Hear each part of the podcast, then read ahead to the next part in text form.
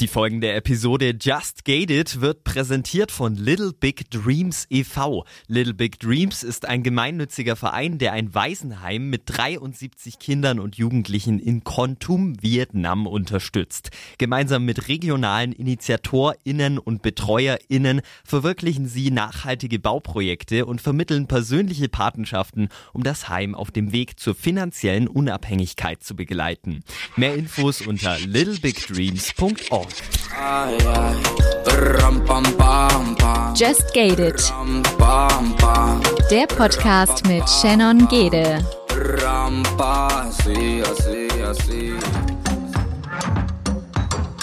Herzlich willkommen zu einer neuen Folge von Just Gated. Dieses Mal mit drei Gästen. Und zwar Niki, Fabi und Chris. Die drei führen eine Beziehung zu dritt und erzählen bei uns ganz schonungslos, mit welchen Vorurteilen sie leben müssen, wie es zum Beispiel auch gehandhabt wird rechtlich, auch mit ihrem gemeinsamen Kind und warum sie auch nicht über den biologischen Vater sprechen. So viel erstmal dazu. In unserem Faktencheck haben wir natürlich alles zusammengetragen, was ihr zu einer polyamoren Beziehung wissen müsst müsst. Und ansonsten denke ich, ja, lasse ich euch direkt in die neue Folge rein.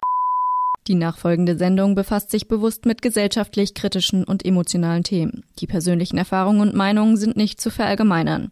Just Gated setzt sich zum Ziel, Tabuthemen aufzubrechen und positiv auf die Ereignisse zu blicken, ohne sie dabei zu relativieren. Wie habt ihr denn gemerkt, dass eine Beziehung zu zweit so gesehen nicht ausreicht? Also das ist nicht so, dass äh, ein Mensch einem nicht reicht. Wir sind aber irgendwann durch Zufall ja zusammengekommen, sagen wir mal so. Und ähm, Fabi ist als unser bester Freund bei uns eingezogen. Und ähm, ja, da war halt natürlich schon vorher mehr als Freundschaft. Das ist eine längere Geschichte. Ja, und als Fabi dann auf Dates gegangen ist, hab, haben Christian und ich gemerkt, dass ähm, ja, dass wir ihn vermissen würden, wenn, wenn er ausziehen würde. Und das haben wir ihm irgendwann gesagt. Und ja, mittlerweile sind wir zu dritt und drei Eltern, ja. Faktencheck. Präsentiert von Unverpackt Darmstadt Aschaffenburg. Polyamorie. Der Begriff Polyamorie setzt sich aus dem griechischen Wort poly, was so viel wie mehrere oder viel heißt, und dem lateinischen amor, was Liebe bedeutet, zusammen. Es handelt sich hierbei um ein Beziehungsmodell, bei dem mehrere Personen miteinander eine Liebesbeziehung eingehen. Polyamore Beziehungen unterscheiden sich insofern von offenen Beziehungen, dass diese Beziehungen nicht bloß für weitere GeschlechtspartnerInnen geöffnet werden, sondern dass auch weitere feste Partnerschaften eingegangen werden können. Damit bildet das polyamore Beziehungsmodell einen Gegenentwurf zu dem monogamen Beziehungsmodell Beziehungsmodell, was ausschließlich aus zwei Personen besteht. Die Monogamie ist in unserem Kulturkreis das am häufigsten vertretene Beziehungsmodell. Polyamorie ist häufig negativ konnotiert. Das liegt daran, dass unsere Gesellschaft häufig mononormativ und heteronormativ geprägt ist. Das bedeutet, dass in unserer Gesellschaft Monogamie und Heterosexualität häufig als normal oder sogar als einzig richtiges Modell verstanden wird. Alles, was davon abweicht, wird dann schnell als abnormal, merkwürdig, schlecht oder sogar falsch angesehen. Dieses Denken ist eng verknüpft mit den christlichen Werten, durch die unsere Kultur geprägt ist. Polyamore Beziehungen werden daher oft stigmatisiert und nicht als ernsthafte, feste Beziehung angesehen. Aufgrund des Rechts für sexuelle Selbstbestimmung ist das Beziehungsmodell der Polyamorie in Deutschland und vielen weiteren europäischen Ländern erlaubt. Die Polygamie, also die Vielehe, ist in Deutschland jedoch nicht zulässig. Im Paragraphen 1306 des bürgerlichen Gesetzbuches ist das Verbot der Vielehe wie folgt formuliert. Eine Ehe darf nicht geschlossen werden, wenn zwischen zwischen einer der Personen, die die Ehe miteinander eingehen wollen, und einer dritten Person eine Ehe oder eine Lebenspartnerschaft besteht. Sowohl das Eingehen einer Zweitehe, auch Bigamie genannt, als auch die Vielehe werden in Deutschland laut Paragraph 172 des Strafgesetzbuches mit bis zu drei Jahren Haft oder einer Geldstrafe bestraft. Ist da am Anfang einer dem anderen irgendwie so gesehen fremdgegangen, Anführungszeichen, indem er halt Gefühle für den anderen schneller entwickelt hat als der andere? Oder wie sah das bei euch aus? Nein, also wir haben immer kommuniziert zusammen. Das war von Anfang an, also Christian und ich hatten ja damals auch schon ähm, ziemlich direkt am Anfang eine offene Beziehung. Genau, da ging es dann mehr ums Sexuelle. Und ich habe dann irgendwann gemerkt, dass diese offene Beziehung nicht wirklich was für mich ist und habe Christian auch gesagt, okay, hey, ähm, der Einzige, der mich reizen würde, wäre Fabi, aber eigentlich war ausgemacht keine Freunde. Ja, und Christian war dann aber eigentlich eher positiv überrascht und meinte, ja, nee, das wäre mir sogar lieber, als wenn du fremde Leute kennst. Ich kenne den Fabi, ich äh, vertraue dem Fabi. Und daraufhin ähm, waren eigentlich Fabi und ich Friends with Benefits sozusagen und wir drei waren aber beste Freunde und ja, sind ziemlich ja, eng zusammengeschweißt, praktisch Freundschaft plus. Warum ist es überhaupt ein Thema, ne? Warum sprechen wir überhaupt über eure Beziehung, ne? Jeder kann ja seine Beziehungen führen, wie er will, aber warum macht ihr es vor allen Dingen auch zum Thema und gesellschaftlich auch gesehen? Oh, das hat super viele Gründe. Es gibt halt äh, so aktuelle Herausforderungen, dass wenn du, sag ich mal, so eine nicht nur heteronormative Familie bist, dass du rechtlich viele äh, Schwierigkeiten hast, vor allem wenn es darum geht, Familie zu bekommen und ähm, natürlich auch viel Diskriminierung äh, es immer noch in der Gesellschaft gibt, äh, da es halt äh, das Thema super unbekannt ist. Ähm, Unbekanntes erschreckt viele Menschen erstmal, die sind erstmal abgeneigt. Das, also die, also wenn neue Menschen, also wenn wenn wir neue Menschen kennenlernen, ne, ist meistens erstmal und dir erzählen, was für eine Beziehung äh, wir haben, ist die erste Frage meist okay und wie funktioniert das mit dem Sex mit euch, ja? Und wenn du halt so klassische heteronorm heteronormative Pärchen oder ich glaube auch äh, mal hetero, äh, homosexuelle Pärchen fragst, die halt zu zweit sind, dann ist das, oh, ihr seid so süß, wie habt ihr euch kennengelernt, wie waren eure ersten Dates, sowas halt. Und bei uns direkt, ja, wie läuft das in der Kiste bei euch? Ne? Und dann merkst du halt schon, okay, äh, irgendwie ist da das komplette gesellschaftliche Bild so sexualisiert, äh,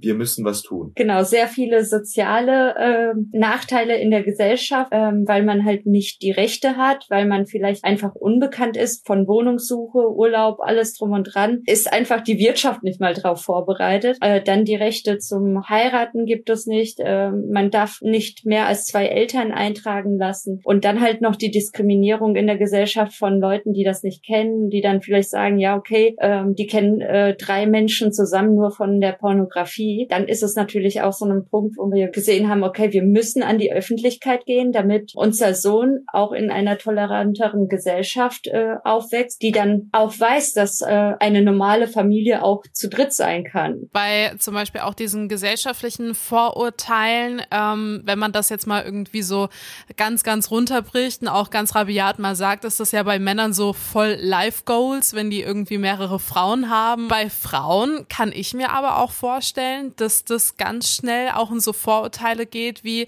hm, ja, die will mit Männern, Männern schlafen, äh, die ist nicht zufrieden nur mit einem. Musstest du mit solchen Vorwürfen auch schon umgehen? Ja, also das müssen tatsächlich auch äh, Polygini, also die mit zwei Frauen und einem Mann haben auch diese Vorurteile. Aber tatsächlich ist es natürlich bei äh, Polyandrie, das was wir sind, also zwei Männer, eine Frau, ähm, da ist es natürlich noch verstärkter, weil dann ist natürlich die Frau immer die Bitch, die rumkommandiert und die zwei Männer, die da da sind, ähm, die sind dann immer die Schwächlinge, die da hinterher hecheln und ja, also es wurde schon so, ja, aus dem alten Freundeskreis vom Fabi äh, hatten wir da schon Sachen mitbekommen, dass äh, Menschen über uns erzählt haben, na ja, wenn, wenn die Nicole auf einen keine Lust hat, dann nimmt sie sich den anderen. Und das ist schon äh, ziemlich traurig, dass die Menschen halt nicht denken, hey, haben die Männer nicht einen eigenen Willen, ähm, würden sie sich darauf einlassen? Und vor allem halt auch die Freunde von Fabi haben ihn damals nicht einmal persönlich gefragt, hey, wie kommt es dazu, bist du glücklich in der Beziehung? Oder, ähm, sondern es wird halt einfach nur direkt ähm, angenommen. Angenommen, ja, sie wissen alles, ähm, das kann nicht richtig sein,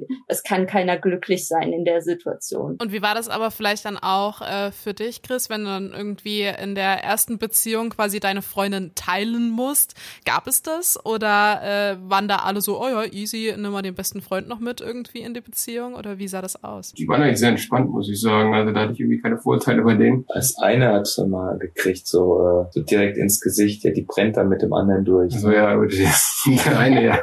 Aber das, der hat uns ja, der war ja Freund von uns allen, aber ja, der hat das mal erzählt, dass er äh, mal äh, vorsichtig sein soll, dass der Niki dann mit dem Fabi abhaut. aber ähm, das habe ich nicht wirklich ernst genommen. Weil, warum auch? Aber sein, äh, ja, Christians alter Freundeskreis war, also, oder der Freundeskreis, den er schon vor unserer Beziehung hatte, der war damit total in Ordnung. Und die wussten ja auch die ganze Situation, ja. ähm, dass äh, Christian ja auch damals diese offene Beziehung mit mir hatte und alles drum und dran, dass es nicht einseitig ist. Die haben das halt auch hinterfragt und haben sich dafür interessiert. Und das war das Schöne daran. Also die haben äh, nicht einfach angenommen, sondern sie haben Fragen gestellt. Und auch dieses, was der eine Kumpel oder Bekannte dann gesagt hat, von wegen, na pass mal auf, dass die nicht mit dem anderen durchbrennt. Habt ihr da irgendwie Angst, dass einer von euch mal sagen könnte, hey Leute, irgendwie ist das nichts mehr für mich? Das kann ja in jeder Beziehung passieren. Genau, das ist es eigentlich. Also ich glaube, dass man hat immer mal Angst oder so, dass mal die Beziehung auseinanderbrechen könnte äh, wenn man in die Zukunft schaut. Und ähm, ich glaube, man muss sich halt daran gewöhnen, dass wenn man sich zu viele Sorgen macht, man halt nicht das Hier und Jetzt äh, genießen kann. Und ähm, also ich muss auch sagen, ich selbst habe auch direkt am Anfang gedacht, oh Gott, ich habe mich auch nicht gefühlt, als könnte ich von äh, zwei Männern geliebt werden. Und ich dachte damals, oh Gott, wenn einer abhaut, dann merkt der andere, ich bin gar nicht so toll und dann hauen die beide ab. So und also wirklich äh, solche Gedanken hatte ich einfach, weil das gesellschaftlich bei bei uns so geprägt ist, bis, bis wir dann darüber geredet haben. Ich habe ihnen meine Unsicherheiten gesagt und äh, Christian und Fabi haben dann auch gemeint, hä, aber wir haben uns doch auch. Also äh, du hast doch nicht nur, also du bist doch nicht nur mit uns zusammen, äh, sondern wir sind ja auch zusammen und äh, sie helfen einander auch, sie sind füreinander da, sie haben ja auch eine Partnerschaft und äh, das habe ich auch manchmal einfach wegen diesen gesellschaftlichen Normen erstmal gar nicht so richtig realisiert manchmal. Also dass ich nicht die einzige bin in der Beziehung, die sozusagen ähm, ja alle Wünsche erfüllen muss, die immer für sie da sein muss, ähm, sondern dass sie praktisch ähm, für mich da sind, dass sie aber auch füreinander da sind. Also ich finde es ja richtig krass, dass überhaupt gefragt wird, ob ihr Dreier habt. Aber dem schließe ich mich jetzt einfach mal an, auch wenn es mir fremd vorkommt, einen äh, Leute das zu fragen, die ich eigentlich gar nicht kenne. Aber äh, da ist es ja auch gleich die Frage, ne? Steht ihr aufeinander oder nicht? Ja, klar. das ist das so das äh, Komplettpaket, das immer abgefragt wird. Ja, also es kannst du dir so vorstellen, äh, wenn manche äh, ja, Pärchen, sage ich mal, ihre Handschellen rausholen ähm, und was Besonderes machen, haben wir mal ein Dreier. Das ist ganz entspannt. Also, äh, ja, genau. Wir haben damals auch ganz lange überlegt, ob wir überhaupt auf diese Fragen eingehen sollen. Und ähm, weil eigentlich sind wir ja ähm, dafür, dass man ja Polyamorie ähm, nicht mehr so sexualisiert. Ähm, gleichzeitig ist es aber so, wenn man nicht darüber redet, dann äh, ja dreht bei jedem irgendwie trotzdem ein Film durch. Ähm, vor allem, weil, wie gesagt, äh, die meisten Menschen kennen drei Menschen zusammen, meistens nur aus der Pornografie und dann denken die gleich vielleicht pornografisch. Und ähm, dementsprechend haben wir auch gesagt, okay, wir müssen uns halt auch so ein bisschen dieser Sex Positivity Bewegung ähm, anschließen und sagen, na ja, hey, ganz ehrlich, ähm, wir sind halt nicht mehr in äh, also Jahrhunderte zurück, wo man nur Missionarsstellung haben durfte und alles drum und dran. Ähm, wir haben eine ganz normale Sexualität und jeder lebt was anderes aus und ähm, es ist gar nicht so was Besonderes, auch mal einen Dreier zu haben. Ähm, viele Menschen hatten den auch, wenn sie monogam sind, ähm, vielleicht in ihrem Single-Leben, vielleicht auch mal so ähm, mit ihrem Partner abgesprochen, aber viele reden halt nicht drüber und wir denken dabei ist halt eigentlich nicht so viel Besonderes dran. Und deswegen, ja, geben wir das auch öffentlich zu, ähm, weil wir denken, naja, okay, äh, schiebt kein Film, das ist nichts Großes dabei. Genau. genau. Ja. Das ist um das einfach alles ein bisschen zu relativieren, weil wenn du das dann nicht ansprichst, dann äh, machst du die Mücke nur oder den Elefanten nur größer halt. Ne? Genau. Ich glaube, vor allen Dingen bei älteren Generationen ist das so ein kleines Tabu, irgendwie auch darüber zu sprechen. So was im Schlafzimmer passiert, bleibt auch da und das erzählen wir jetzt hier nicht am Esstisch. Ähm, wie ist das denn auch so bei euren Eltern vielleicht? Wie haben die denn auch auf eure Beziehung, aber auch auf eure öffentliche, ja, ich sag mal, Umgang mit dem Ganzen, wie sind die darauf eingegangen? War das für alle voll cool oder gibt es da eine Familie, die das nicht so cool findet? Also als wir uns geoutet haben, ähm, waren die Eltern tatsächlich relativ cool damit. Also das hat uns auch sehr gewundert. Also wir haben dann äh, von unserer Beziehung erzählt und ähm, die meisten waren halt eher besorgt, eher so, oh, ihr macht euch kaputt, irgendjemand wird eifersüchtig, irgendjemand wird verletzt. Ähm, das war schon eher so das größere Thema als irgendwie Vorurteile. Ähm, wir hatten aber auch das Glück, dass ähm, sie uns halt irgendwie so als Dreierpack schon lange kannten, weil sie wussten ja, dass Fabi schon seit Jahren bei uns wohnt und ähm, dementsprechend ähm, war dann halt auch so ein bisschen dieses Thema, naja, irgendwie konnte man sich das ja auch irgendwie auch denken, dass irgendwas komisch bei euch ist. Ja, und sie ähm, mochten mich aus. Das war dann so ein bisschen der in, in, interne Konflikt, so, okay, das ist ja irgendwie ein komisches Beziehungsmodell, was ihr da jetzt macht. Ich sorg mich, äh, ich weiß nicht, ob das so gut geht. Natürlich ist typisch für Eltern, die haben ja auch, die haben ja auch viel mehr schon gesehen im Leben, viel mehr Beziehungen, die auseinandergegangen sind, etc. Und zur anderen Seite, aber irgendwie mögen wir doch alle drei so, ne? Also ja, irgendwie passen die so ein bisschen alle so zusammen und hängen ja schon die ganze Zeit ab. Also ändern wird sich für uns ja auch nicht viel. Und das war halt so ein bisschen so unser Glück, dass sie da eigentlich relativ entspannt damit umgegangen sind. Ähm, ja, und wenn es darum ging, dann um die Öffentlichkeit, also äh, ja, natürlich äh, hat man sich dann auch erstmal Sorgen gemacht, so, okay, muss das jetzt sein? Und ja, da habe ich also zum Beispiel meinen Eltern auch gesagt, na wir müssen das ja auch ändern. Wenn, wenn sich jeder versteckt, dann wird sich hier nichts ändern. Und das stimmt tatsächlich. Also seit wir unseren Instagram-Kanal gemacht haben, schreiben uns halt massenweise Familien und äh, Beziehungen an, die tatsächlich die ganze Zeit versteckt so leben, wo irgendjemand der Onkel ist oder die Tante. Und das ist ja irgendwie traurig, vor allem wenn man Kinder hat, äh, wenn man in der Öffentlichkeit plötzlich Onkel oder Tante genannt werden muss. Das ist also richtig heftig, wie hoch diese Dunkelziffer in Deutschland oder generell in der Welt ist, äh, mit Polyamoren, die sich verstecken. Genau, und da ist es halt für uns, äh, wir haben halt gemeint, es ist wichtig, dass da irgendjemand mal vorangeht äh, mit breiter Brust und äh, sagt, schaut mal, äh, wir sind eine äh, Triade, wir sind eine Familie und unser Kleiner ist auch super glücklich. Wir sind alle äh, ja ganz normal in Anführungszeichen, ja, und äh, nicht so irgendwie nicht so eine Schmuddelfamilie, wie außer, wie sich halt alle dann denken, wie bei denen sich sofort ein Porno abspielt. Und das ist halt wichtig, dass du das halt erstmal rausträgst, um das erstmal gesellschaftlich bekannt zu machen und dass die Menschen realisieren, okay, eine Beziehung zu dritt ist auch eigentlich eine Beziehung.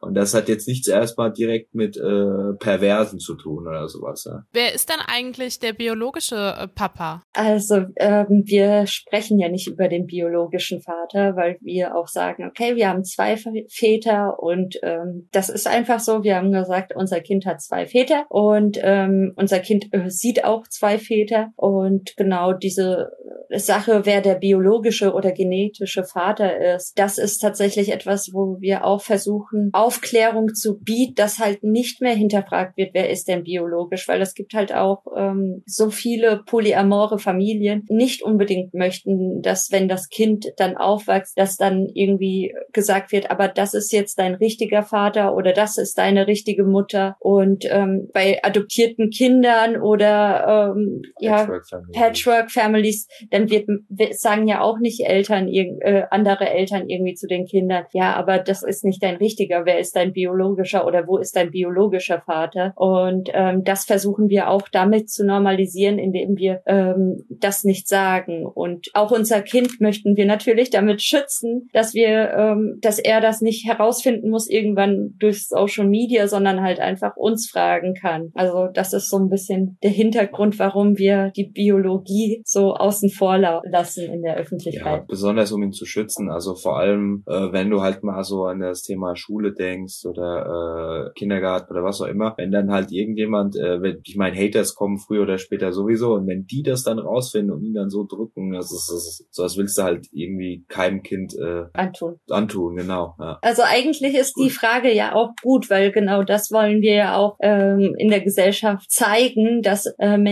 das nicht direkt fragen. Also ich glaube, das ist halt auch, dass Menschen mitbekommen, dass sie da sensitiv sein müssen, wenn da zum Beispiel ein Kind ist, dass sie vielleicht nicht äh, direkt vor dem Kind äh, fragen, ja, wer ist denn der richtige Vater? Ähm, das ist ja auch etwas, was die Gesellschaft erstmal überhaupt lernen muss. Es ging mal in der Arbeit, hatte ich mal einen Fall, dass ich eingeladen wurde mit einem Partner zu einem Arbeitsessen. Und äh, da musste ich äh, diskutieren, ja, wer kommt denn mit? so, und ähm, wir möchten halt auch so ein bisschen normalisieren, dass Menschen überhaupt fragen, ja, wie viele äh, Partner hast du denn? Oder wie viele Menschen sind denn in eurer Familie? Und da gehört das natürlich auch dazu, vielleicht auch zu normalisieren, zu fragen, ja, wie viele Eltern gibt's denn? So hat sich ja auch entwickelt von äh, ich meine, in den 50er Jahren hat sie dann immer die Ehefrau, die du mitgebracht hast. In den 70er Jahren durften die Frauen auch arbeiten, konnten ihren Ehemann mitnehmen und äh, dann vielleicht in den 80er, 90ern gleichgeschlechtliche Sachen. Das ist, hast ja, das hast ja gesehen. Das, die Evolution, das kommt ja so Stück für Stück und das ist halt, glaube ich, der nächste Schritt, den wir halt aussehen. Wenn man es jetzt mal so sieht, der Rechtsstaat ist da ja noch nicht so weit. Also ich meine, wir sprechen jetzt über Kommunikation, die kann man ja schnell ändern, die kann man ja in die Köpfe der Menschen reinbringen. Was jetzt aber so gesetzlich oder auch in der Urkunde, der Geburtsurkunde steht, das ist ja leider noch nicht so weit. Und das ist ja bei eurem Kind zum Beispiel auch nicht so, dass in der Geburtsurkunde dann zwei Väter drinstehen, drei Elternteile. Ähm, wie geht ihr damit um? Ähm, wie, wie seht ihr das auch rechtlich, wenn mal die Beziehung scheitern sollte zu dritt? Also da haben wir uns natürlich auch vorbereitet in dem Sinne, dass wir überlegt haben, was macht man in welchem Fall. Also da müssen Polyamore natürlich drüber nachdenken. Es gibt keine irgendwelche Gerichte, die dann entscheiden, naja, du bekommst auch Sorgerecht oder alles drum und dran. Und deswegen überlegt man halt, bevor man ähm, eine Familie gründet, wie gehen wir damit um, wie würden wir damit umgehen. Und ähm, für uns war dann auch klar, also ähm, bei uns war das so einig, wir sind uns einig geworden, dass ähm, wenn die Kinder, also jetzt rede ich von mehreren Kindern, wenn die Kinder ähm, kleiner sind, dann dürfen sie bei mir bleiben. Das war jetzt einfach unsere Abmachung. Ähm, und wir versuchen aber so nah wie möglich zusammenzuwohnen und zu sagen, okay, jeder muss auch diesem Vater sein hinterherkommen. Äh, das heißt, wir hatten auch direkt ausgemacht, ähm, ähm, wenn man sich verpflichtet, Vater zu sein, dann ist man für immer Vater. Und ähm, das ist uns egal, ob das im Recht so steht oder nicht. Das ist so, wir regeln das genauso zwischen uns. Und deswegen ist es auch ähm, ja für uns diese Trennungsgeschichte. Ich glaube, es wäre sogar ganz gut, wenn äh, egal wer eine Familie gründet, dass jeder darüber spricht ähm, im Vorfeld. Was wäre denn, wenn man sich trennen würde? Wie würde man das handhaben? Ähm, weil ich weiß zum Beispiel, dass wir uns da auch einig wären, dass wir zusammen äh, zum Beispiel nur in eine andere Stadt ziehen würden, wenn ähm, alle mitziehen würden. Und das egal, ob ähm, man zusammen ist oder nicht. Und das ist für uns zum Beispiel sehr wichtig gewesen. Ja, absolut. Halt, äh, wenn du halt Eltern wirst, dann stellst du halt alles erstmal hinten an für das Wohl des Kindes. Und das ist halt, es ändert sich nicht damit, falls die Beziehung äh, dann doch auseinandergehen sollte. Es wird dann halt noch eine größere Herausforderung, aber äh, ist halt das Wichtigste. Da ich, dass ich einen Stiefvater habe, weiß ich auch, dass äh, Vater sein jetzt nicht von den Genen abhängen und äh, mein Stiefvater ist halt Vollblutvater für mich.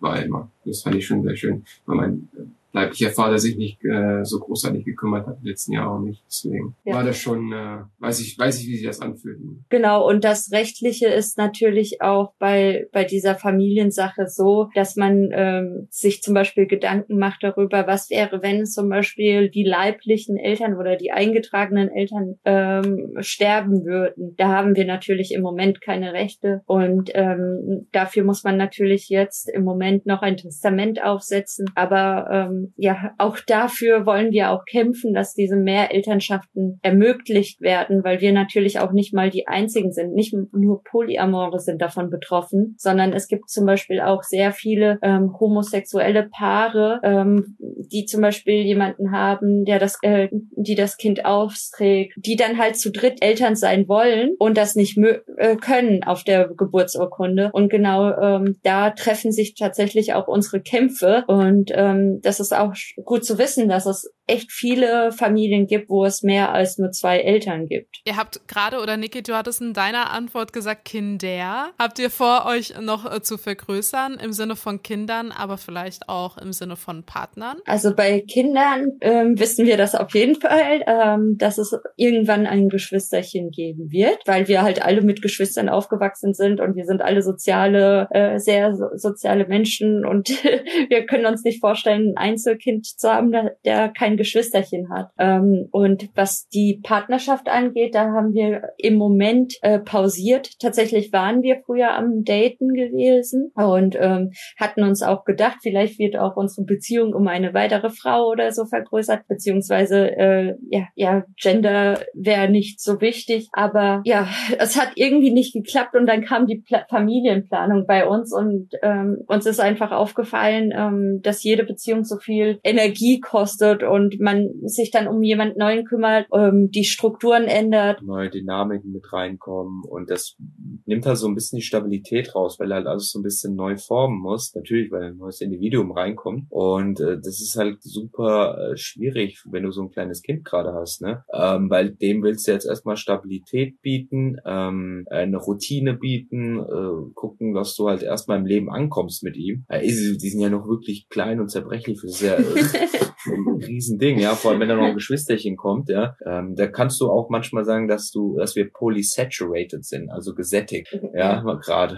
Polygesättigt, genau. Also äh, gibt so ein schönes Wort dafür, dass man halt einfach äh, in dem Moment geschlossene Polyamore ist. Ähm, wir wissen nicht, ob das sich ändert, wenn äh, unser Kind oder unsere Kinder dann größer sein werden, ob wir dann sagen, na ja, okay, jetzt haben wir mehr Zeit, vielleicht wieder äh, neue Partner kennenzulernen. Aber ja, im Moment sind wir tatsächlich ähm, äh, geschlossen. Also wir sagen nicht, dass es nicht möglich ist. Also es gibt auch Polyamore, die weiterhin ähm, ähm, auf Dates gehen, neue Partnerschaften schließen und das auch super toll mit den Kindern managen. Also das muss man auch dazu sagen. Es äh, funktioniert auch super toll und die äh, haben auch die gewissen Regeln, um genug Zeit mit ihren Kindern zu verbringen und alles drum und dran. Für uns war das aber tatsächlich so eine Zeitsache, die wir tatsächlich im Moment ähm, nur unserem Kind und uns widmen wollen. Genau. Du sagst auch Zeitsache. Ähm, wenn ihr zum Beispiel aber auch sagt, ihr seid gesättigt, äh, könnte schnell auch der Gedanke aufkommen,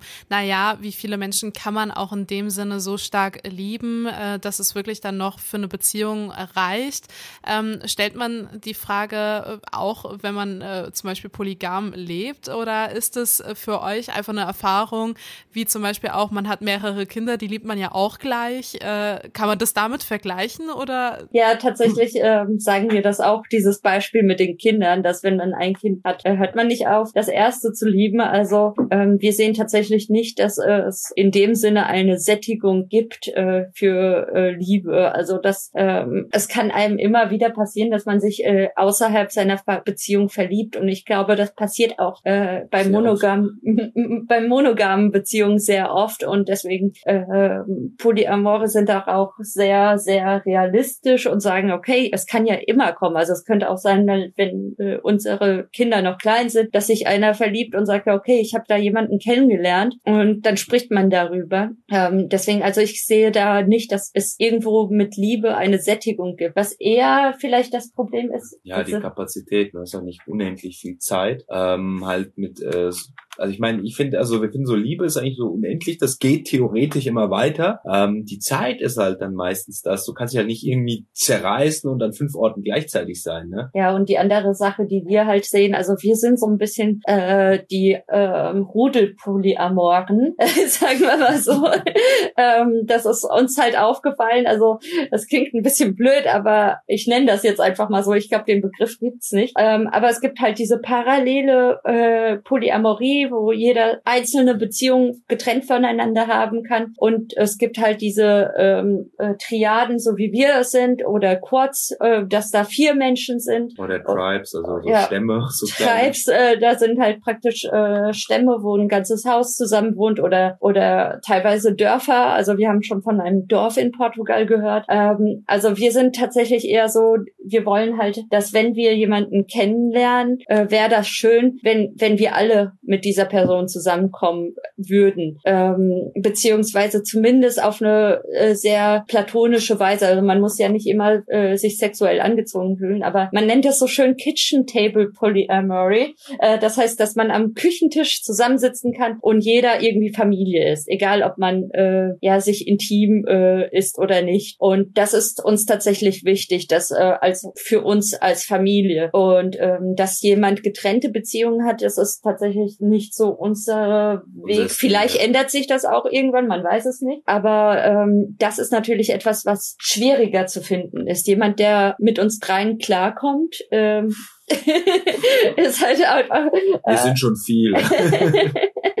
ja, und wir können uns ja den ganzen Tag äh, zusammensitzen. Ne? Also ja, wir sind ja alle hier Homeoffice, zu Hause, Elternzeit. Also, also wir sehen uns von morgens bis abends und haben uns noch nicht irgendwie erwürgt oder so. Also wir kommen, wir gehen uns einfach nicht auf den Sack und das ist tatsächlich irgendwie komisch. Und ähm, ja, ich glaube, das haben aber viele. Also wir hatten mal eine Freundin, die äh, hat uns auch gesagt, also sie braucht ihren Space. also, sie, also weil sie, sie hat bei uns gewohnt, auch kurzzeitig. Hatten und wir noch eine kleinere Wohnung gehabt und irgendwie 80 Quadratmeter und wir drei teilweise Homeoffice und sie kam noch dazu und wir können halt die ganze Zeit aufeinander hängen. Aber wenn du so deinen eigenen Space, deinen eigenen Raum brauchst, das nicht so geht, äh, so einfach, dann wird schwierig. Genau.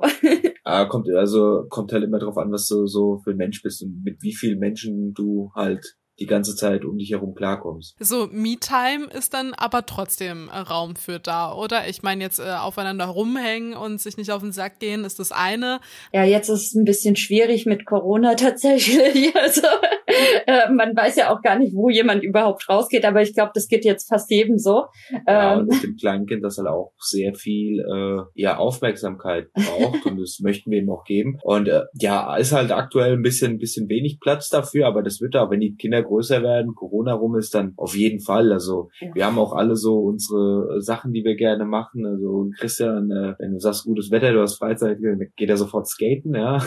Ich, ich bin froh, wenn er irgendwie ein bisschen Zeit hat, Musik zu machen. Also Niki näht gerne, ähm, also ganz kreative bei uns, liest auch gerne. Also wir haben ja super viel Projekte und Sachen, die wir machen, wenn wir mal Zeit haben. ja, also ist das jetzt mal, glaube ich, einmal in drei Monaten vorgekommen, dass ich mal gesagt habe, boah Leute, ich brauche mal ganz kurz wirklich Me-Time. Und äh, dann ist auch Christian mit Fabi losgegangen und äh, haben uns das Baby mitgenommen. das Baby mitgenommen und dann hatte ich mal eine Stunde Ruhe für mich. Aber das ist natürlich, also ich glaube eher, dass es halt auch ein bisschen Corona geschuldet ist, dass, weil sonst würde man natürlich auch mal mit dem Baby in einen Krabbelkurs gehen. Einer würde zur Arbeit gehen und dann hat man ja auch äh, mehr sozusagen Me-Time. Würdet ihr heiraten wollen? Wäre es gesetzlich möglich, beziehungsweise würdet ihr es auch äh, jetzt machen, wenn das Gesetz so schnell nicht hinterherkommt? Ja. also das ist tatsächlich, also heiraten vom Gesetzlichen ist sowieso äh, so eine Sache, die halt auch ähm, Stabilität bringt. Also ähm, ich meine, viele heiraten jetzt hauptsächlich deswegen. Hm, es ist ja auch so eine Sache äh, von ähm, Hinterlassenschaften bis hin zu Versicherungen oder sonst was, was wäre, wenn. Ähm, das ist die eine Sache, aber halt auch so eine romantische Sache, dass man halt wirklich auch äh, zu dritt gehört. Das machen halt auch äh, einige Polyamore, dass sie halt so ein bisschen so eine spirituelle äh, Zeremonie. Zeremonie machen, ähm, um einfach zu sagen, okay, äh, wir gehören zusammen. Wir sind dazu gar nicht gekommen bisher. Ähm, ich glaube, wir wären eher so der Stil Vegas Baby. Wo ist der Elvis? ja. Also ja, geplant haben wir es jetzt noch nicht wirklich, ähm, weil wir irgendwie ja noch nicht dazu gekommen sind, sagen wir. Aber wir haben schon viel darüber geredet. Ja. Und könntet ihr euch auch vorstellen, wieder in eine monogame Beziehung zu gehen, alle drei separat voneinander irgendwie ein neues Leben anzufangen? Äh, oder wenn Schluss mit euch wäre, wäre es trotzdem dann polygam für euch? Also ich kann mir das jetzt gar nicht vorstellen, wie das mhm. wäre. Ähm, also ja, also ich hätte diesen Gedanken gar nicht, dass äh, äh, bei uns jetzt irgendwas schief läuft. Vielleicht, weil wir halt einfach gerade, äh, also eigentlich immer schon einfach so gut zusammengepasst haben und es, äh, aber ja, ich, ich versuche mich da hineinzuversetzen und ich glaube schon, dass ich versuchen würde, äh, eher dieses polyamore Leben offen zu halten, weil es halt einfach so ein Punkt ist, den, der ist, also viele sagen auch, ähm, es ist, äh, Polyamorie ist ja eine Wahl und wir haben das nicht so empfunden. Also wir sehen das tatsächlich eher als Identität an, ähm, weil wir einfach die Erfahrung gemacht haben, als wir uns zu dritt wirklich verliebt haben, als wir gemerkt haben, dass wir Gefühle füreinander haben. Und das ist irgendwie so eine traurige Geschichte, aber da haben wir versucht, auseinanderzukommen. Das heißt, äh, Fabi ist immer mehr dann auf Dates gegangen und hat versucht, irgendjemanden zu treffen und äh, um sein eigenes Leben, wie das halt gesellschaftlich irgendwie vorgeschrieben ist, ähm, zu finden und sich von uns so ein bisschen abzuspalten. Wir haben irgendwie, ja, also wir haben gemerkt, so ein bisschen, wir haben versucht, ihn weg wegzudrücken von uns. Und es hat einfach so wehgetan. Und wir standen wirklich zusammen dann in der Wohnung und haben plötzlich alle drei angefangen zu flennen, weil wir gemerkt haben, das tut weh.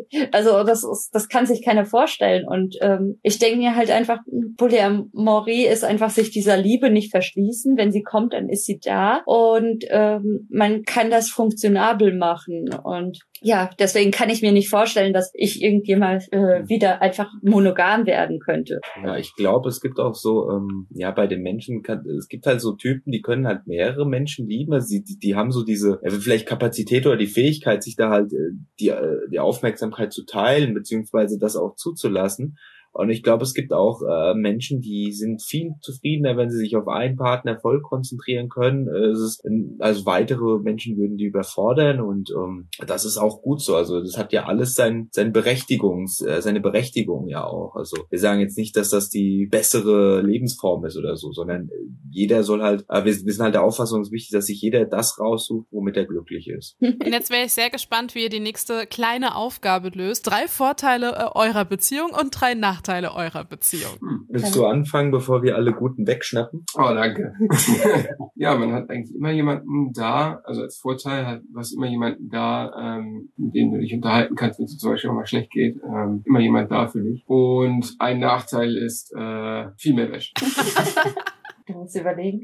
Ja, ich bin am überlegen, mach du mal. Den größten Vorteil hat tatsächlich der Christian gesagt. Ähm, ein weiterer Vorteil ist, dass man unglaublich ehrlich äh, miteinander umgehen kann. Das heißt, ähm, man kann halt jeden äh, Wunsch, jedes Bedürfnis viel ehrlicher ähm, äußern, weil man nicht Angst haben muss, dass man seinen Partner damit verletzt, weil äh, jeder weiß, ähm, Gefühle existieren. Und ähm, das ist ein Riesenvorteil für mich. Ähm, ein Nachteil ist tatsächlich alles, was mit der Gesellschaft zu tun hat, dass wir da noch so weit am Anfang stehen, keine Gesetze haben und natürlich die Diskriminierung. Ja, äh, jetzt hatte ich kurz einen Gedanken und dann bin ich bei deinem Nachteil hängen geblieben. Sekunde.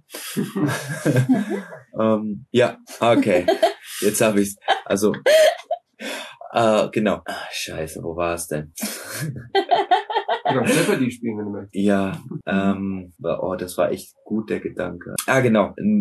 Riesenvorteil an unserer polyamoren Beziehung oder insgesamt an polyamoren Beziehungen ist, dass du, äh, wenn du, dass du nicht alle Rollen als Partner erfüllen musst. Das heißt, äh, zum Beispiel, äh, wenn, wenn mir, äh, wenn du dran denkst, okay, äh, ähm, musst eigentlich, muss, muss jemand gut Handwerkern können, du musst gut Papiere machen können, du musst seelsorgen können, du musst äh, top sein, das Baby zu entwickeln, dann ähm, vielleicht haben deine Partner Hobbys, die sie gerne mit dir teilen würden, aber du hast da null Bock drauf oder überhaupt kein Gefühl für, wie zum Beispiel bei mir ist es das Nähen. Niki liebt das Nähen, Handwerk und Nähen, das ist für mich so, okay, bisschen rumschrauben ist schon witzig, aber den Rest macht Christian, das ist unser Handwerker zum Beispiel. ja. äh, Niki liebt Nähen, da hat der Christian auch die Ruhe beim Ausschneiden und beim Helfen und so, da würde ich total kribbelig werden. Und dann hab, ähm, Actionfilme guckt ihr beiden, weil ich die nicht so sehr mag. Also, so Kung-Fu-Kram, also, den lieben wir. Da bin ich ganz froh, dass ich dann nicht immer bei den Filmen dabei sein muss. Und das ist halt eine riesen Erleichterung. Also auch bei so ähm, polyamoren Beziehungen, wenn du halt auch dir zugestehst, du musst nicht als Partner alles erfüllen, weil, äh, weil es halt noch weitere Partner gibt für deinen Partner. Und ähm, das nimmt so ein bisschen Druck aus der Sache auch raus. Und äh, wenn du das auch gut reflektiert machst, dann äh, bringt dir das auch viel für dein Selbstbewusstsein, weil du dein Selbstwert nicht mehr daran definierst, dass du alle Rollen erfüllst und äh, dass du einfach so äh, dich als Person dann auch mehr wertschätzt. Und das ist, das ist, glaube ich, auch noch so ein cooler Nebeneffekt davon. Als Nachteil muss ich kurz überlegen. Ähm, ja, ihr habt echt die wichtigsten Sachen. Ne? Also generell finde ich, ist, du hast viel mehr, äh, viel mehr Sachen im Haushalt zu tun. Also es wird viel mehr, äh, viel mehr Sachen werden rumliegen rum. Du hast viel mehr Chaos, das du immer beseitigen musst, ja, weil halt. Ja, das ähm, ist wie bei großen Familien, ja. Genau, hast da, und äh, es ist halt ähm, ja schon ein bisschen zeitintensiver als normal. ja, ich glaube, wir haben ziemlich viel abgedeckt mit Wäsche und ich äh, mit Diskriminierung und allen ja. gesellschaftlichen Problemen. Man kann auch sagen, Familienbesuche sind auch auch manchmal anstrengend. Ja, das stimmt. Also Wobei das auch ein Vorteil ist. Ja, hast du ja. Weil wir haben ja super zum Trinken. ja, und Geschenke für den Kleinen gibt's mehr. Also es ist, äh, ist tatsächlich ein Riesenvorteil, aber es ist tatsächlich auch ein Nachteil, weil man natürlich auch mehr Familie besuchen muss und koordinieren muss, äh, wie man wen besucht, wann, welches Wochenende und so weiter. Und spielt vielleicht auch Eifersucht bei den negativen Aspekten mit rein oder ist es bei euch gar kein Thema? Also Eifersucht gab's natürlich am Anfang schon. ist ja ein Gefühl, das kommt auf. Äh, ist ganz normal und du darfst auch nicht, also viele, also viele machen den Anfängerfehler zu sagen, oh, ich muss Eifersucht verlernen, ich darf dieses Gefühl nicht haben und das ist ein komplett falscher Ansatz, weil jedes Gefühl ist total valid und du darfst das auch fühlen und das ist wichtig, dass du es fühlst. Der Trick ist dann halt zu gucken, woher kommt die Eifersucht? Sind das Unsicherheiten oder sonstiges? Ein bisschen Eifersucht kommt immer normal auf, weil dein Kopf sagt dir einfach da Vorsicht, dir, äh, dir will jemand was vom Leben wegnehmen. Pass auf, dass du, dass du nicht benachteiligt wirst im Leben. Und wenn du halt äh, das äh, so angehst und merkst, okay, ja, äh, aber mir wird nichts weggenommen, mir wird nicht geschadet, ja? und ähm, dann halt auch merkst, okay, vielleicht kommt diese Eifersucht aber auch, weil ich ja so ein bisschen unsicher bin, weil ich das nicht so gut kann oder weil ich damit unzufrieden bin.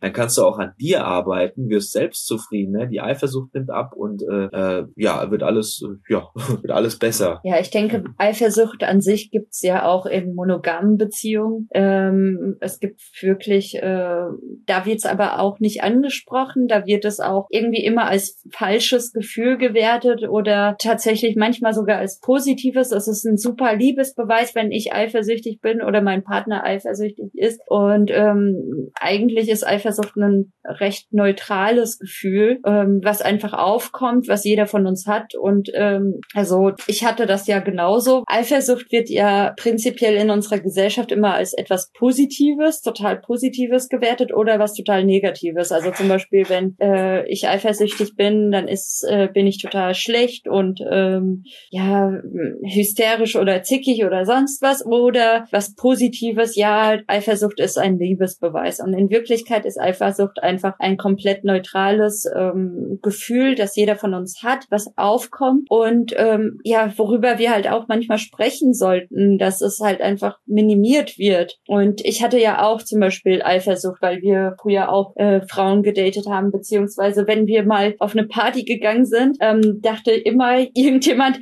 naja, da sind zwei Männer und eine Frau, da muss ja einer frei sein. Und dann ist dann immer so ein bisschen äh, Flirten äh, ziemlich forsch angegangen, weil dann ja nimmt einfach irgendeine Frau an, okay, ah, der, der vielleicht ein bisschen weiter weg steht, der ist jetzt Single. Und ähm, ja, solche Situationen haben wir uns einfach erzählt. Und diese Eifersucht, also für mich war es halt dann immer wichtig, dass diese Frauen, für mich ist Flirten kein Problem, aber diese Frauen sollten halt wissen, ähm, dass sie nicht komplett Single sind. Und ähm, das hat mich dann immer so ein bisschen gestört, dass man zum Beispiel das früher kommuniziert oder nebenbei erwähnt. Zum Beispiel, das war mir wichtig. Und ich glaube, solche Punkte kann man ähm, ja zwischen untereinander auch erzählen. Was ist mir wichtig? Wie fühle ich mich?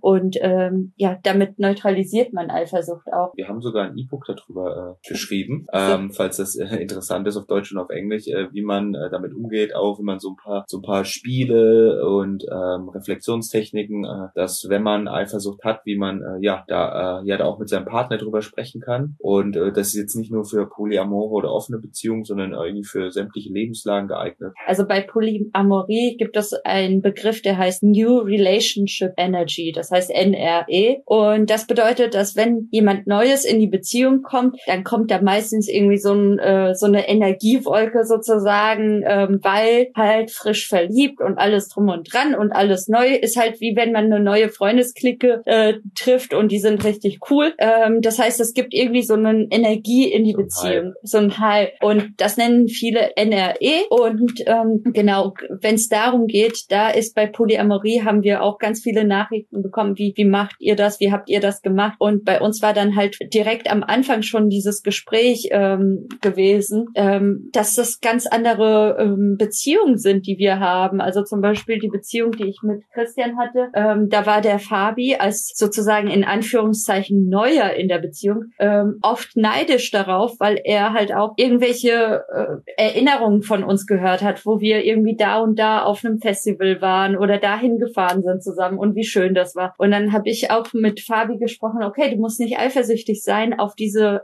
ähm, ja diese Zeit, die ich mit Christian vorher hatte, weil in der Zeit hattest du ja andere Erlebnisse gemacht und andere Erinnerungen in deinem eigenen Leben gehabt. Und ähm, genauso ist es ja auch bei Christian. Also er hat dann auch gesehen, okay, ich hatte tatsächlich diese Erinnerung mit Nicole alleine. Das heißt, man kann das halt einfach nicht vergleichen, diese, ja, diese Beziehung. Man hat halt einfach ganz andere und die sind auch auf einem anderen Status.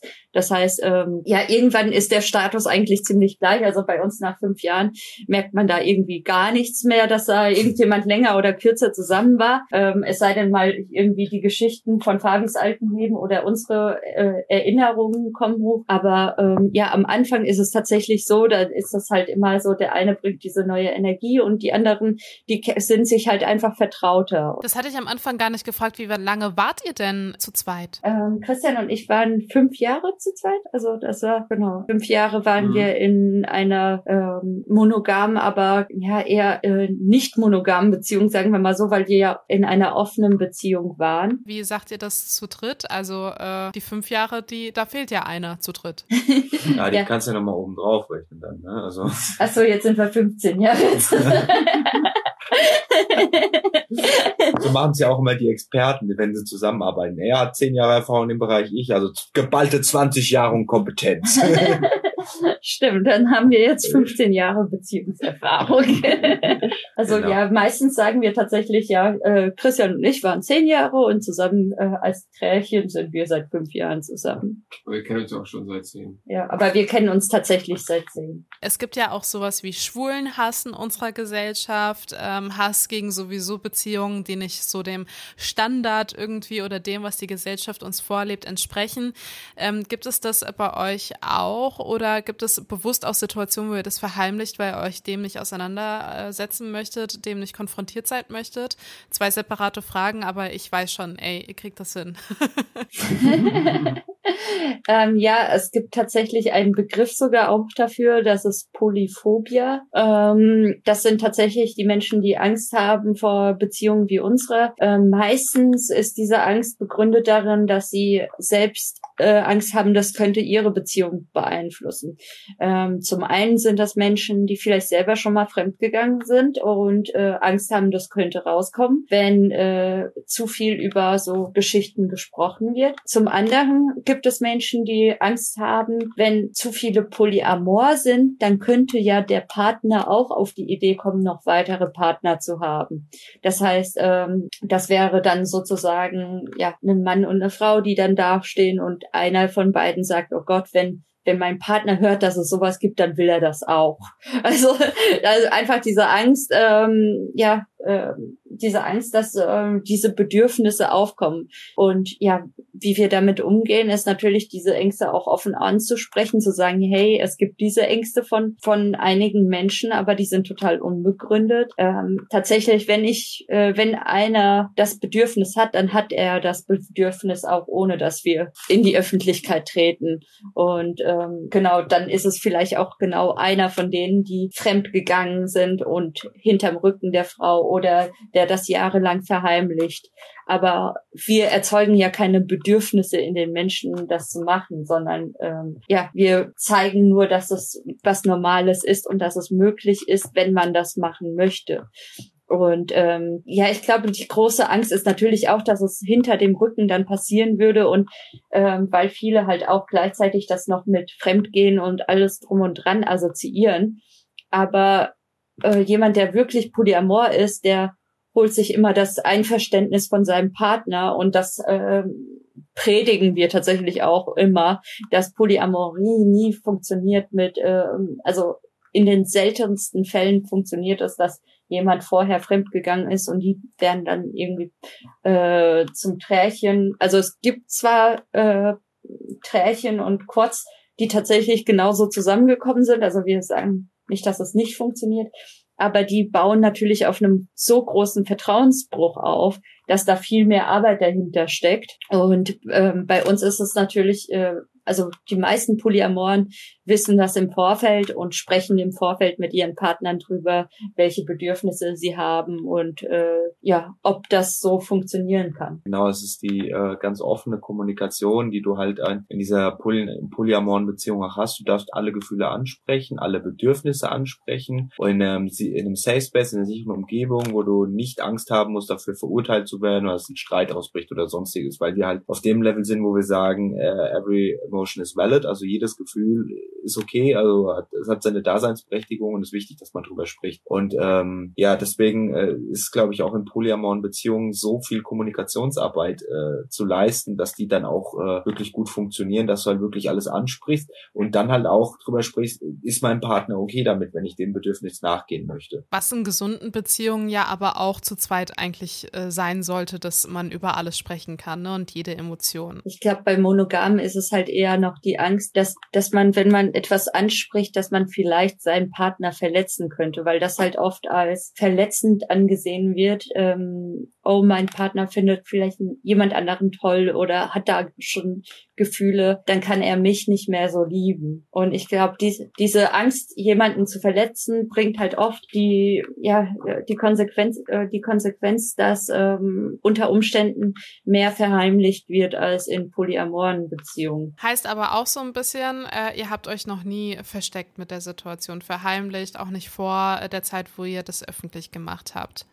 Also untereinander äh, war das, wir haben tatsächlich unsere Regelungen getroffen und ähm, dann gibt es halt einfach kein äh, Fremdgehen. Also klar, also es war irgendwann mussten musste man halt die Regeln ein bisschen genauer setzen. Das gibt schon so einen Moment, so ah hier äh, das und das hast du mir nicht erzählt, dass du da mit jemandem schreibst oder so, war schon mal die Situation gewesen, ähm, weil wir uns damals vielleicht nicht geeinigt haben, was erzählen wir uns alles. Aber äh, in dem Sinne war ja immer alles sozusagen erlaubt. Also gab das in dem Sinne, war das immer innerhalb den Grenzen, die wir uns auch gesetzt haben. Ähm, vielleicht war die Kommunikation damals nicht perfekt. Ähm, das äh, gab auch solche Momente, aber genau, diese, diese diese Regeln setzt man sich ja auch langsam. Das ist ja bei äh, Monogamie gibt es ja diese Regeln schon irgendwie von vornherein. Man lebt, lernt das von seinen, ähm, ja, von seinen Eltern, von der Gesellschaft, von den Filmen. Man hat irgendwie so vorgelebte Regeln. Bei Polyamorie muss man sich natürlich ähm, seine Regeln selbst ähm, erstellen. Und das äh, birgt natürlich manchmal äh, Schwierigkeiten ähm, in der Kommunikation und man muss halt sehr viel darüber reden. Ähm, aber das war tatsächlich bei uns vielleicht vielleicht zwei kleine Kommunikationsprobleme ganz am Anfang und ähm, ja. Ist ja auch alles sehr dynamisch, also genau, ähm, und du wichtig. wächst, also so auch Grenzen, die du dir anfangs setzt, die können, wo du sagst, okay, setz mir diese Grenze, um, ähm, weil ich sag, okay, bis hierhin und nicht weiter, da, da fühle ich mich noch wohl und ein, zwei Jahre später, ach, die kannst du, oder ein Jahr, Jahr später kannst du nochmal drüber sprechen, wenn du merkst, ist ja gar nicht so schlimm und ähm, so ist halt auch alles dynamisch, verändert sich und äh, du musst natürlich auch selbst, ist ein Lernprozess, ein langer Lernprozess, den du hast hast, dass du dich auch immer äh, selbst weiterentwickelst, auch deine Kommunikation verbesserst und dementsprechend ist das halt auch äh, ja viel an dir selbst arbeiten. Ja. Das war's auch schon wieder für diese neue Folge von Just Gated. Wie immer begleiten wir natürlich die ganze Woche auf Instagram. Wir gehen auch mit den dreien live am Mittwoch, also nicht verpassen. Und ansonsten kann ich nächste Woche schon einen grandiosen Gast ankündigen, denn die liebe Karina spricht bei uns über ihren Herzschrittmacher, den sie schon in sehr jungen Jahren bekommen hat, nach mehreren Herzstillständen und wie es auch dazu gekommen ist, dass sie ihr Leben von 0 auf 100 geändert hat, als auch ihr Mann dann letztendlich an Krebs erkrankte. Das alles hört ihr dann nächste Woche hier bei Just Gated und ansonsten abonniert uns auf Instagram, um nichts weiteres zu verpassen. Und ich würde sagen, ja, wir sehen uns am Mittwoch im Livestream. Lust auf mehr Infos zum Podcast? Alles zum heutigen Gesprächspartner findest du auf justgated.com und für dein tägliches Update klick dich jetzt bei Just Gated Official auf Instagram rein. Das war die neue Folge von Just Gated. Auch immer montags abends ab 8 Uhr bei Yuka Radio. Yuka. Yuka Radio. Der beste Musikmix für dich. Jeden Tag neu für dich zusammengestellt. Music for you. Music for you. Nur bei Yuka Radio. Alle Infos checkst du online. yukaradio.de